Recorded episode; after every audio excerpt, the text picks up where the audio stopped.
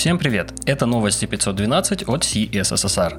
В этом выпуске мы поговорим о формате цветов о кей эл си эйч, математических операторах сравнения в медиазапросах, релиз-кандидате TypeScript четыре девять, релизе Lerna шесть и security-релизах Node.js. Еще мы немного поговорим о безопасности, как Dropbox стал жертвой фишинга и новых мерах безопасности от эн пи эм.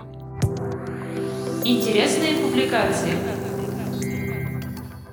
Если вы следите за соцсетями Андрея Ситникова, вы могли обратить внимание, что он много говорит о новом способе описания цветов о кей эл си эйч из спецификации цветов четвертого уровня. Откуда растут ноги? Я попробую коротко рассказать. Человеческий глаз воспринимает цвета по-разному и какое-то их количество. Чаще всего мы имеем дело с цветовым пространством эс эр джи би. Для выражения цветов из него и используется эр джи би эй из си эс эс. Существует более новая модель цветового пространства пи три. пи три покрывает больше цветов, чем эс эр джи би, примерно на двадцать пять процентов больше. Вот для описания цветов из пи три нужна о кей эл си эйч модель.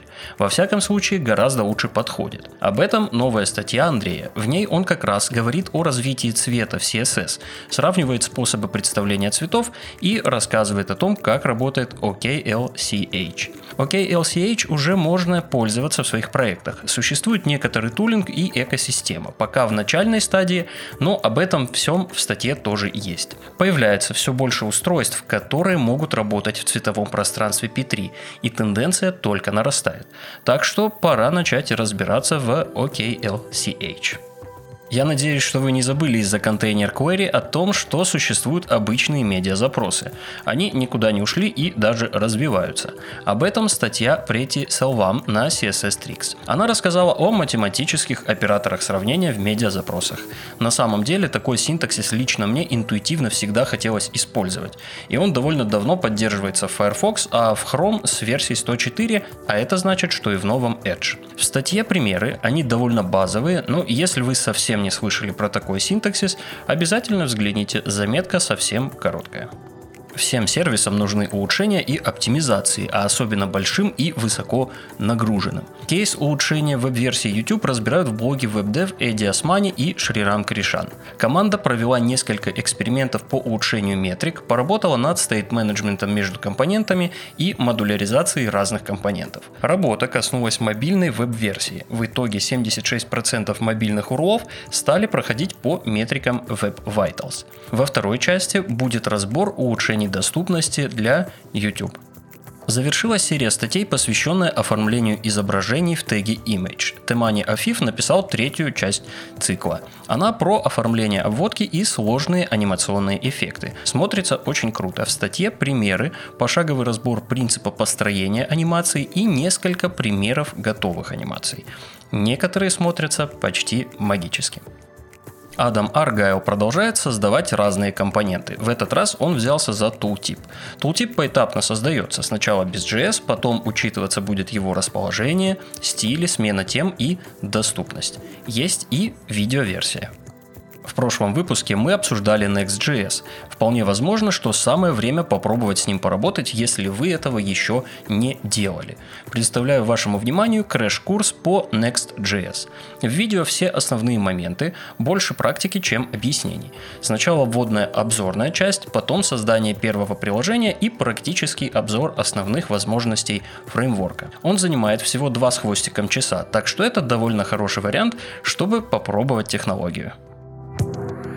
Новости релизов.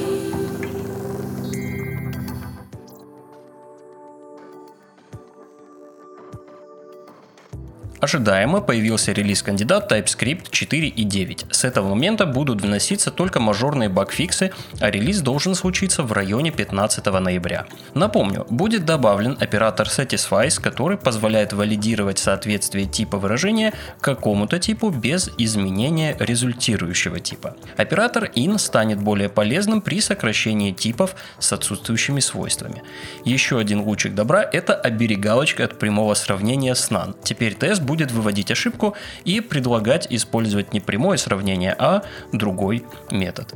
Кстати говоря, был опубликован план по разработке пятой версии TypeScript. Я не буду сейчас углубляться в фичи, потому что мы будем обсуждать их по ходу выхода релизов. Скажу только, что в середине марта ожидается финальный релиз TypeScript пять точка ноль. К выпуску я приложу ссылку на сам план. В нем можно посмотреть на предполагаемые фичи и таймлайн. Ранее я несколько обходил стороной новый мажорный релиз Лерны, потому что не было времени посмотреть подробнее. Итак, вышла шестая версия с заголовком Lerna Reborn. В совсем перерождение верится слабо, но давайте посмотрим. В апреле этого года Лерну объявили мертвой. После этого компания эн эр дабл ю эл взяла над ней шефство и начала работать над ней. В итоге, как пишут разработчики, Лерна стала в десять раз быстрее, обросла фичами. Например, было добавлено кэширование по умолчанию, появилась поддержка пи эн пи эм. Для Lerna Workspaces появился плагин ви эс Code и встроенная команда Lerna Repair. Lerna в итоге зарекомендовала себя не как самый лучший инструмент, но время покажет, что получится после нового релиза. Подробнее о релизе по ссылке в описании эпизода. Прошел октябрь, а значит пришло время для security релизов Node.js. Релиз коснулся четырнадцатой, шестнадцатой, восемнадцатой и девятнадцатой версий. В нем были устранены две проблемы высокой степени опасности и одна средней. Кроме релизов безопасности вышла версия четырнадцать двадцать один ноль с небольшим обновлением зависимости и добавлением флага OpenSSL Shared Config. Команда Deno порадовала нас новым релизом один двадцать семь ноль. Было добавлено много улучшений для редакторов кода и ай ди и, продолжаются работы по улучшению поддержки Node.js. Как обычно, был представлен ряд стабилизаций разных эй пи ай. Кстати, с Deno связан релиз Babel семь двадцать. Эта версия поддерживает TypeScript четыре девять и Deno как целевую платформу для компиляции. Вышла девятая мажорная версия эн пи эм. На самом деле релиз мажорный не из-за каких-то новых фич. Просто разработчики избавились от большого количества легаси и заложили фундамент для дальнейшей разработки. девятого ноября эн пи эм девять будет доступен для широкого круга пользователей. Также я отмечу октябрьский релиз ви эс Code один семьдесят три и релиз фреймворка Laravel девять тридцать восемь ноль. Другим новостям. Мастера фишинга нанесли новый удар. На этот раз жертва Dropbox. Один из сотрудников получил письмо якобы от CircleCI. Ссылка вела на поддельный сайт, а сотрудник ввел логин и пароль от своей учетной записи на GitHub и использовал одноразовый код. В итоге злоумышленники получили доступ к ряду приватных репозиториев. Как сообщает в Dropbox, ничего важного в этих репозиториях не было. Речь идет о ста тридцати репозиториях с форками нужных библиотек, некоторых прототипов и других подобных вещей. Разбор инцидента показал, что атака не привела к утечке из базы данных с пользователями и не затронула критическую инфраструктуру сервиса. Мораль: будьте бдительны. Следующая новость тоже о безопасности, но покороче. эн пи эм обяжет мейнтейнеров пакетов с высоким влиянием включать двухфакторную аутентификацию. Причина понятна. В последнее время было довольно много атак, которые причинили или могли потенциально причинить много вреда. Как будут определять мейнтейнеров таких пакетов? Если у пакета больше миллиона скачиваний в неделю или более пятисот зависимых пакетов, его мейнтейнеры будут обязаны включить два эф а. Они будут уведомлены об этом за пятнадцать дней.